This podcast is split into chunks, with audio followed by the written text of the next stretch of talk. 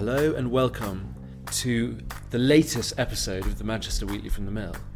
Um, it's quite a scene in front of us here. Uh, Molly is here holding various cameras. Jack is on the floor dabbing away at a laptop. We've spent about 45 minutes setting up for this episode. And I am here with Mr. Daniel Timms, who listeners may or may not know as our data and policy reporter. Daniel, welcome. Thank you. It's not your first podcast, is it? No, I was on once before. First time with this. Um, First time with this setup, we've got video cameras looking at us. We're going to be on TikTok, allegedly. and what the kids on TikTok really want to know is has Greater Manchester's economy benefited working people? That's what I'm hearing. And therefore, that is what they're going to get. Absolutely. Because today, we're going to be talking about a story that you published on the Mill over the weekend. Mm-hmm. And it's really a story that me and you have been talking about for at least a couple of months. Yeah, pretty much since I started, I think. Yeah. And it's the question of who has benefited from Greater Manchester's growth? The skyline is being transformed in front of our eyes as thousands of new high rise homes appear every month. When billions are being invested in the two square miles of the city centre, how will this change the lives of everyone who lives We have knobheads, but there are knobheads. and works in this city? There'll be that much money spent here. It can't fail, really. Now that it's started, it has to happen. So, Manchester in particular, the city of Manchester, the centre of Greater Manchester, has had this incredible steroidal growth story almost for the past couple of decades. And I think the big question is has that actually benefited working people? Has it benefited people who've lived here for a long time? Or have the benefits mainly gone to property developers, middle class people who've moved to the city, you know, people like me? Have we just created loads of flats that no one can afford? That's kind of the question. And I guess, like, how did, when I gave you that challenge of answering that question, how do you even go about that? Mm. Yeah, and it is something, isn't it, that people feel a lot of unease about or disquiet, a big political topic. And it's one, I suppose, I've already touched on in a few pieces I've written. So I've written before about why do we not really see much affordable housing coming forward in a lot of the developments we get. I think it's a hard one. You can start to look at some of the basic facts about the Manchester economy. So the thing that everyone sees is the masses of new residential blocks. Everyone sees that. And indeed, the population of Manchester in the last 20 years has grown by about 30% in only 20 years, which is huge. Wow. Um, and that's unusual, right? Like, most of the country's Yeah. not growing at no, that rate. no, just trending up slowly. But Manchester, and, and particularly the centre, I mean, the growth that's that's for the whole local authority, but within the centre, it's been it's been massive, Uh, and of course parts of Salford as well. And that has been accompanied by lots of jobs growth as well. It's not just that loads of flats are going up, you know, because people like to live here. Like there are jobs that are bringing people here. So over that sort of same time period, actually, the number of jobs has grown by about fifty percent, which is huge. At the UK And- level, sorry, and like- tell us, what, what time period is that? 50% increase? uh, since 2000. wow. So at the, at the national level, it's about 20%. So here, there's sort of half as many jobs again. So we've established the first and most important thing here, which is that Manchester's economy is definitely growing very, very fast. It is adding lots and lots of jobs. It's not just building loads of housing that no one's living in. It's adding lots and lots of jobs, lots of new residents. And then the question becomes, okay, but who's that really benefiting? Who's getting the jobs? What kind of people are living in Manchester? Tell us how you've looked into that. So we had a census a couple of years ago. Uh, we all had to fill in the census form, and they do those every 10 years. And they're the kind of best data we can get on who lives here. And one thing that we can look at to start to tease out is I looked at people who work in what the census calls elementary occupations. So these are roles that are normally paying the minimum wage, jobs like cleaners or bar workers, uh, jobs that require little training. And one question I was interested to explore is are we seeing there's this whole idea of sort of displacement? So that uh, as prices go up, and one thing we have seen is that uh, house prices, rental values have gone up a lot. There's a concern are people being priced out, and particularly people on low incomes? And what's interesting when we look at that group is actually that's not what we're seeing. In fact, we see really huge growth in the number of people in those low wage jobs living in the city centre Living in the city centre. living in the city centre, yeah, being based and presumably working nearby as well. So lots of these people will be working in the hospitality economy or cleaning in offices around the place. And were you surprised by that? Because the, the, the narrative that I think you hear a lot Yeah, is people are concerned about gentrification. They're concerned that with all these shiny glass buildings going up, mm. that that would be pushing working class people or, or people on lower incomes, let's mm. say, out of those areas. Were you surprised to see that actually there's been a big net increase in mm. those people with those kind of jobs living in these central Manchester areas? Yes, I was. It certainly it doesn't kind of chime with what you hear. And I think the logic that you've outlined does actually need to be questioned a bit. Um, I don't think we should accept it at face value.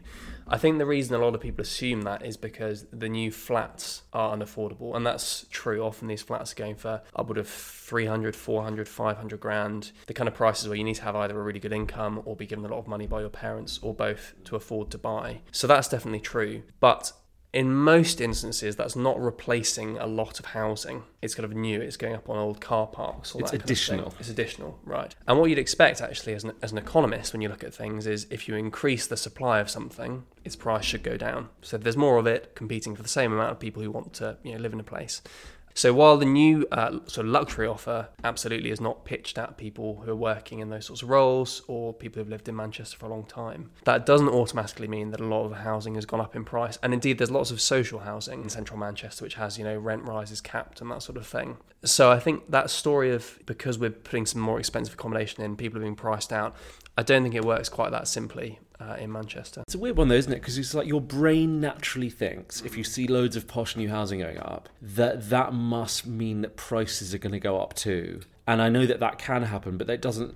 There's not loads of like sort of academic evidence that that always happens in, in cities. Is that right? No, that's right. I mean, the other thing is you have seen prices go up, but the question is is the new housing the thing that's causing it, right? So is it the new housing that's pushing people out? They've done one really good study in San Francisco, which is an area that even more than Manchester has this kind of crazy jobs boom, crazy housing situation where, you know, just houses will go up by 100% over, you know, a decade or whatever. And they find when you zoom in, actually building new housing reduces the price in the kind of area. It slightly reduces the number of people being forced to move away. What's driving the price rises isn't the fact that you're putting new housing in, it's the fact that there's just masses of jobs and loads of people want to live there because they want those jobs. So the new housing is going in because loads of people want to live there, rather than the other way around. Yeah, I think that's right. I mean, you can critique certainly the kind of housing that's going in. I think that's valid. And we have. I mean, we've done journalism on why there isn't more affordable, for example. Yes, that's right.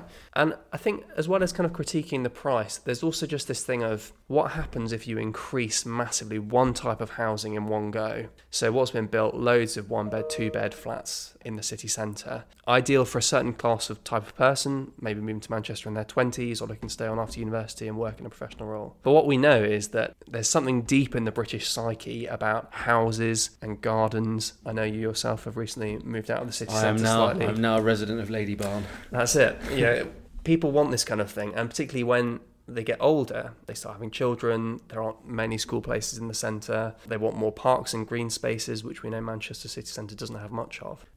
So for all those people buying flats in the city centre or renting them, younger people, pretty much all of them, they'd all want to move out from the centre and go and be suburban one day. Um, potentially, even in my apartment block at the moment, there's people I see in the car park and in the lift. They're about 60, but I think most people I know want to do it for a short space of time and then move on to a quieter life.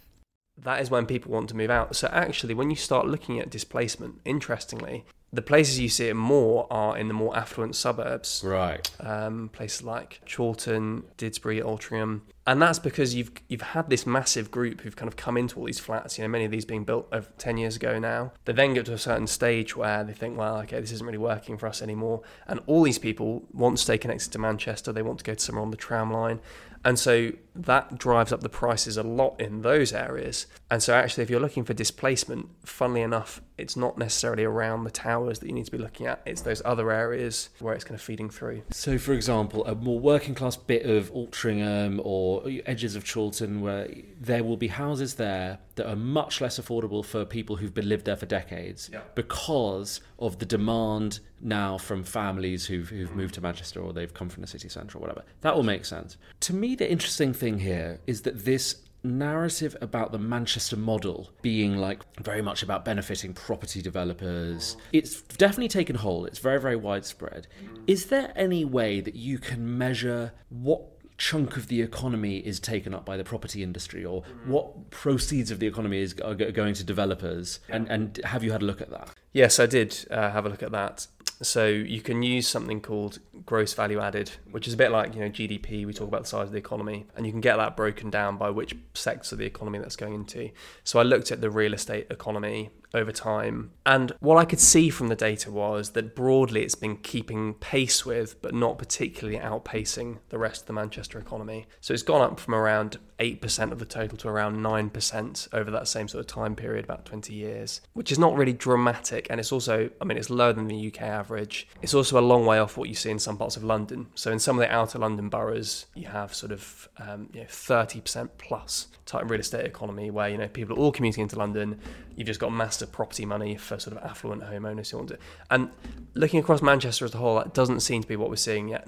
Now, we should continue to monitor it. And there's one slight caveat in that we can't always know exactly what's going on if money's going abroad. But it doesn't seem to me to quite fit that picture that's been discussed of, you know, more and more rent being squeezed out of the land in a way that's not accompanied by growth in the rest of the economy. And when you see that 50% jobs growth, you know, that does indicate there's something real happening here. You know, it's not just sort of paper money on the back of, you know, a boom that's going to pop. There has been real economic growth as well as housing growth. You can definitely see why. See, people see the huge towers going up and they think, I don't know anyone who lives in the tower, and I don't live in the tower, and I wouldn't want to who lives in the tower? And so I've had conversations with like Sophie who works in. She was like, I don't think anyone wants to live in these flats. And I always think like, well, I sort of agree. Like I, it's personally not my bag. But these developers are businessmen. Like they're they're not putting up flats to not sell them. Mm. There must be demand. So so clearly there is loads of demand. We're not talking about loads of empty flats. As you've said, there's massive population growth. There's massive jobs growth. Mm. I get all that. But let me ask you this: social mobility is, I guess, the most important thing. Like, can someone in Manchester do much better than their parents in this age? Mm. The thing I always think about is Harpurhey, and I know you've been to Harpurhey. Yep. I don't not because it, it represents all working class areas in Manchester, but like it's it's an area that's had a lot of economic challenges. Mm. And the thing I think about is this: could a kid from Harpurhey now go and get a better job than their parents' generation mm. because of the big economic boom we've had in Manchester? Mm. Is it possible to answer that question? Mm. Yeah, I think it's it's possible to approach it, if not get a final answer. Um, it's a very economist. It is very and a very nuanced answer. I think. I mean, the answer is yes. There are better jobs. So in one sense, in a kind of trivial sense, yes, I think there are on average better jobs out there. I think the question is are there barriers that stop them thinking those jobs are for them or even approaching them? So that's why I went to sort of youth zone that they have in Harpurhey to talk to some of the sort of teenagers and talk to the guys who run it as well and get a bit of a sense. And clearly, for a lot of the young people there, what they see going on in Manchester is like a whole completely other world. So in my piece, I described, you know, they went on a visit to uh, solicitors at the top of one of the spinning field towers, and uh, this girl sort of running to the window and looking out and saying, you know, is this London? And just kind of having no idea that you know yeah. what she was looking at was just just down the road, even though they had just you know. Because to her, that view is just not Manchester. It's just not what it's a different world she's seen. No, and then I think she said afterwards, you know, that's not my Manchester also they said a lot of the kids wouldn't really say they're from Manchester. They say they're from Harpurhey or Moston, you know, those sorts of areas. But then some of the, you know, some of the guys I spoke to when I was at the youth club, you know, they were more aware. Some of them have been involved in, you know, working a bit with the GMCA on some of the youth stuff. So I think there are the barriers, you know, basic barriers like the cost of transport, into town, particularly if you're coming from a quite deprived background. That's quite a barrier. I think also the sense that, um, as someone was saying, there's not much to do in Manchester that doesn't involve spending money. Yeah, you know, point. you turn up. What do you do? You can go to Primark. You can go and eat out. But you know, what... that's actually something that I think the Germans do better. Like Sophie's always saying, there's lots of stuff you can do in Berlin that's like free. Yeah. Whereas you come to like Piccadilly Gardens, whatever, you're just surrounded by shops. Yeah, that's definitely something we could do better. Yeah, I think so. And you do have some of the like museums and galleries, but again, are they making their offering suit these guys? That kind of thing. So I think yes, in theory. One data point that was quite interesting was there's this one study that's been done. So there's not loads on this. There's one study that's been done looking at how much do children earn at the age of 28 based on how much their parents earned. And obviously, across the country, if your parents were richer, you're richer as well. But the gap actually is among the smallest in Manchester when you look across the UK. And that's quite unique and unusual, particularly in the north of England. If you look at a lot of the other outlying boroughs like Ro- Rochdale, Oldham, those gaps are very wide. Whereas in Manchester, it's quite narrow.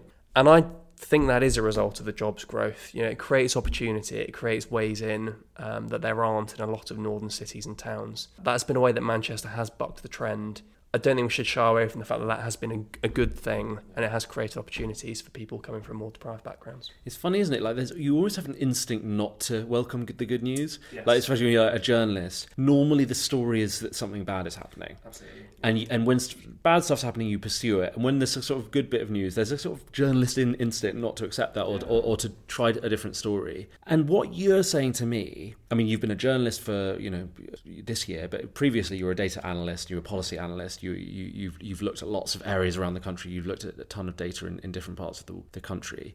The, the story you're kind of telling me is a positive story. Mm. It's like there's a very fast growing economy the fears that that economy isn't really delivering for working people seem to be not misplaced, but like there's there's there's not as much evidence for that as people might think, or maybe some of the fears are a bit misplaced. Some of the fears about the Manchester model are really misplaced. It's creating loads of jobs. Social mobility seems to be better than the national average and better than other areas um, nearby. That all sounds quite good to me. Yeah, I think that's right. I think the main criticism I would have is, as I was talking about before, the type of housing, the variety of types of housing, the location. I think when you have strong jobs growth, you need to have strong housing growth. The problem you have in a place like Cambridge, for instance, which has a similarly very hot economy, they have really struggled to provide the housing that goes with that. Um, so in Cambridge, for instance, you can't build above five stories. So none of what's happened here has been able to happen there in the same kind of way. So you have you know really intense affordability pressures in a place like Cambridge. Manchester has provided lots of the housing. The main critique would be has it provided enough of the right amounts of housing? Do we have this problem now that lots of people who came here in their 20s are now looking to move out and there aren't the kind of properties for them to move on to? I think it's fair to say from the facts that the amount of residential development, particularly in Manchester, is unprecedented and beyond uh, much that is happening in any other UK city outside of London. And even on a European comparator, we think Manchester's possibly the fastest growing residential area in the downtown of any European city. So, yeah, That's that's interesting. it's a nuanced picture. And then I just want to bring you back to a piece you wrote a few months ago in Oldham, a couple of months ago. So I've obviously done loads on the Oldham pol- political situation, the hmm. Raja Miah, the conspiracy theories, the, the allegations of, of sex abuse. Hmm. You did an economics piece about Oldham, and it was super interesting because the question there was is the Greater Manchester model, the idea that you can have this very, very hot centre of a city region and that you will get are they called agglomeration effects or you know you, Yeah. you will get you will get the right. benefits will spread out almost trickle down but obviously no one uses Trickle out. trickle Yeah, out yeah. The the feeling would be in Oldham well actually the Manchester economy is nearby. Sure I can go and do a job in Manchester I can get on the on the tram but it's not actually helping Oldham. And that's what how it currently looks. Mm. In this piece that you've written now, have you seen anything to dispute that, or are you firmer in the view that actually Manchester and Salford in the centre doing great, creating mm. jobs, cre- improving prosperity even for working people, but the further you go out, the less you're feeling that effect? Yeah, I think so. I mean, what I looked at, for instance, was just jobs growth in those other places over the same time frame, and you see particularly some of the boroughs have barely more jobs than they did 2000, um, and they've lagged the UK a lot. Um, so I think there is quite a strong case to say the Manchester model hasn't yet worked for Greater Greater Manchester. I think you're starting to see, for instance, in Stockport, where my brother lives, uh, you're seeing a lot more development around the train station. You're starting to see the same kind of model be rolled out, which invites maybe some of the same criticisms or opportunities to learn from what's happened in Manchester. I think particularly in those northern areas though, it's it's slower going. More work needs to be done, both on the literal connecting people via transport, but also helping people to see the opportunities that are there. And just a lot more investment needs to go into sort of the public realm in some of those town centres, uh, into creating the you know new workspaces of the future. You know, people don't want to work in tired big office blocks on a motorway. You know, they now want sort of vibrant town centre, city centre type places. And some of the towns like Oldham is one are beginning to respond to that. And you know, this this stuff's hard when you don't have a long queue of developers in the way that you do in Manchester. You know, ready to put their hands in their pockets. But I think it's beginning to happen. So whether we'll see it change in the next 20 years, we'll have to see. Yeah, because the other day, Molly, Jack, and I were at Andy Burnham's sort of press drinks. I think it's every six months. He gets all the journalists together. He talks to journalists about the big strategic priorities coming up. It's not a kind of quotable event, but like the big message obviously is the Bee Network is launching in a couple of months in terms of the bus franchising. It won't be everywhere, but be, I think it's uh, mainly Bolton and Salford and, and, and, and, and a couple of other places.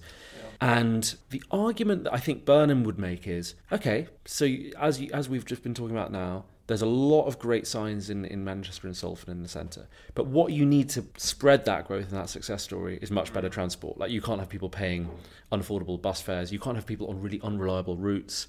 He would make the argument that the agglomeration effects start to kick in when you connect things together. Is that plausible from an economics point of view? I think it is. Yeah, I think it is to a degree. And I think also, in fairness to Burnham, with his Atom Valley concept, he's also, I think, recognised that there needs to also be new jobs in these places. So it can't just be a make the centre strong and connect and then just you know assume everything will go well. And Atom Valley is the huge sort of industrial development that they want to happen in the Oldham Rochdale neck of the woods. That's right. So like yeah. loads of land becoming warehouses, factories, advanced manufacturing, that kind of. Yeah, and it's sort of tapping into the historic industrial strengths of the area, of which there is still a lot of manufacturing in the area, trying to add more value to that than there is at the moment. So I think there's a lot of setting these things against each other. Is it Manchester grows well or is it Oldham grows well?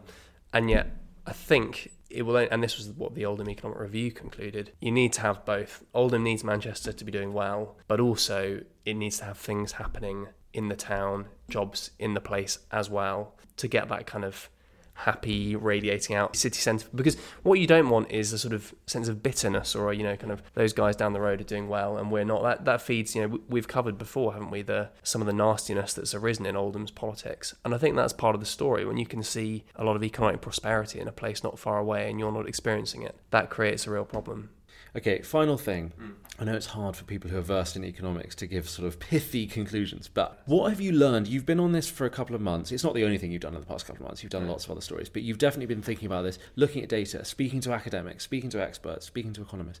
What have you learned about the Greater Manchester economy during that time that you maybe didn't know before? Well, like, what's the sort of summary? What's the takeaway? I think the takeaway is that the property growth is happening because there is jobs growth. There's a reason people want to be here. They can work here. And I think probably the property and the towers are what people see. They don't see the jobs. And probably a lot of people couldn't really tell you what people are doing in Manchester. And maybe that's something we need to cover more. What kind of jobs are people doing? And often, you know, there's kind of office jobs that are hard to. I mean, if I try to explain my previous job, I'd, I'd yeah. struggle in a way that was kind of yeah, yeah, yeah, understandable. But there are lots of people in that kind of situation. So I think that's probably it. And I think that the housing offer has been there, but it's maybe not been exactly what's needed. Interesting. Now, speaking of jobs, mm. Daniel. Yes. We can now officially announce to our audience. We can. That another job has been created in the Greater Manchester area. It has. And that is the job of full time, on staff, yeah. data and policy analyst That's at right. the Mill. You are joining us. I am, yes. We thought yeah. we were losing you after four months of temporary yeah. temporary freelance but we're actually keeping you. What a joy! I'm delighted. It's been great, and there's loads more to explore. Um, and so yeah, and I'm keen for people to get in touch with me and ask about any stories they want me to kind of look into. Yeah. Amazing. Welcome. Welcome to the gang. Thank you. Thanks. Listeners, we hope you enjoyed that episode. Um, thank you so much for all your help sharing our episodes. If you like this episode, put it down your group chat or put it on social media. We're very grateful for all your ratings on Spotify and Apple Podcasts and, and all the other platforms. We're having a new push with this podcast. We're trying to do one conversation every week. Molly and Jack are going to be on a lot. We've got all these cameras set up, so you might see some clips on social media. We'd be super grateful for all your help because I think we're at the sort of four and a half thousand downloads a month. We want to get to 10,000 and, and we think it's a, an important way of reaching new audiences and that kind of thing. So, thank you for listening. If you liked this conversation, do go over to manchestermill.co.uk. We've got loads more journalism by Daniel over there. If you'd like to support the podcast and support what we're doing and help us to do more of this kind of thing, please go over to the website and, and join as a member if you're not already. Seven pounds a month, and it massively helps us to absolute bargain. Absolute bargain. Right, we're going to go off to the pub. We are. Thank you very much. Thanks.